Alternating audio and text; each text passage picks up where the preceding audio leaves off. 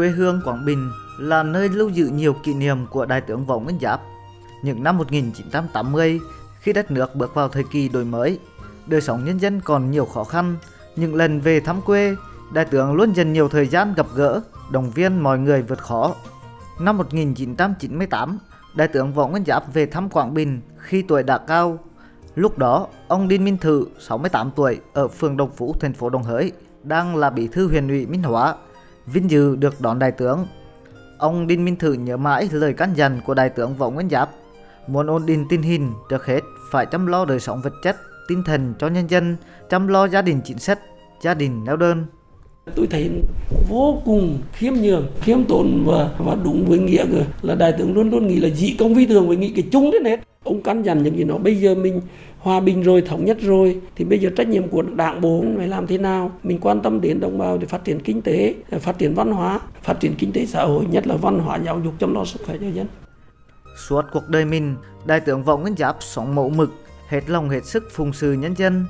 Những lần về thăm quê hương, ông thường căn dặn đảng bộ, chính quyền địa phương rằng, có độc lập tự do mà chưa có ấm no, hạnh phúc cho nhân dân, thì độc lập tự do còn có ý nghĩa gì?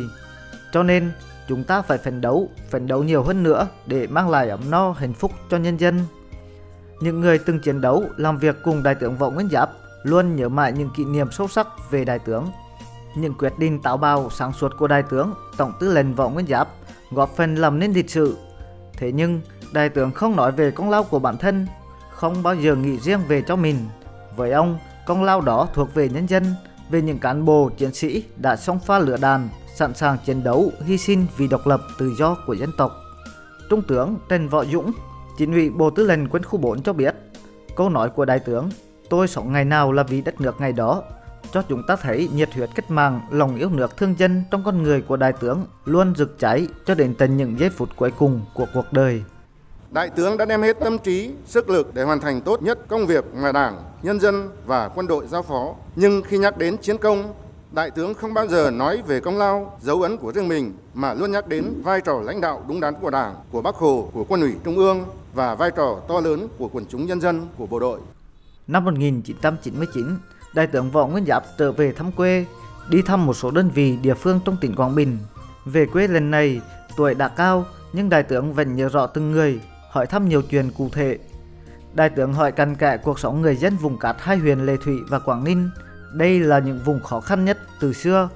Trong chuyến về thăm quê hương lần cuối cùng vào tháng 11 năm 2004, cán bộ và nhân dân tỉnh Quảng Bình mãi mãi không quên lời nói của đại tướng rằng dù ở xa nhưng trái tim tôi vẫn hướng về quê hương, có khá đầy đủ thông tin về Quảng Bình.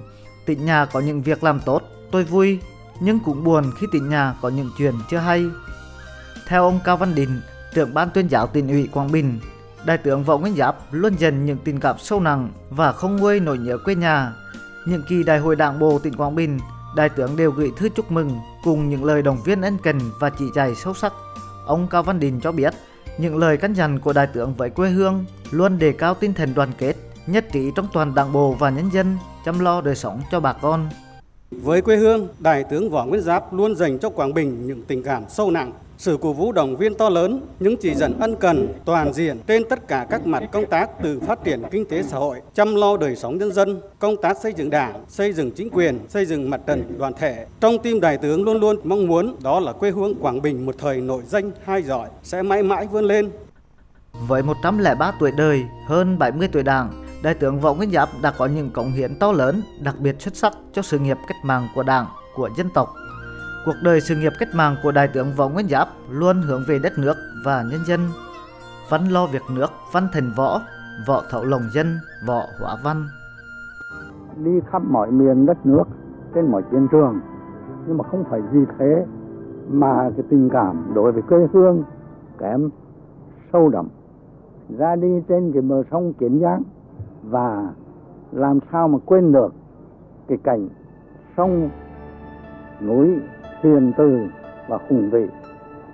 Quê hương, gia đình là có thể là trung đúc lên cái nhân cách của tôi.